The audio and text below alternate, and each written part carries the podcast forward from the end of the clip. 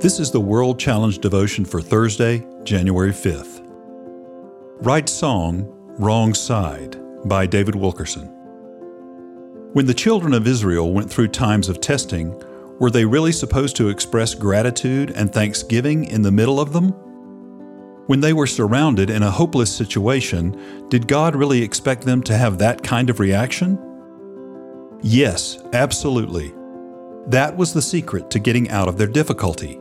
You see, God wants something from all of us in our times of trouble.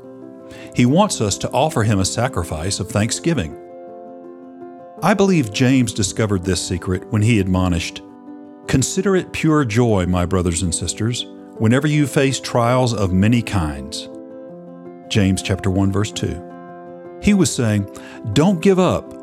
Make an altar in your heart and offer up joyous thanksgiving, even as you are going through the storm. Of course, the children of Israel did offer the Lord praise and thanksgiving, but they did it on the wrong side of the Red Sea.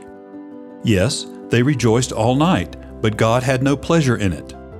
Anyone can shout in gratitude after a victory. The question God put to Israel was, Will you praise me before I send help, while you're still in the battle?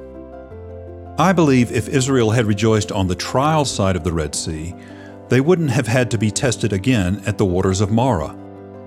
Had they passed the Red Sea test, the waters at Marah wouldn't have tasted bitter, but sweet. And Israel would have seen water springing up everywhere in the desert, rather than having to go thirsty. May God help us to sing the right song on the testing side of trials. May we understand how much delight a song of thanksgiving brings to the heart of our Heavenly Father. Are you going through a difficult time right now? Then sing, praise. Say to the Lord, I praise you because I know you can do it. You delivered me before, and you can deliver me now.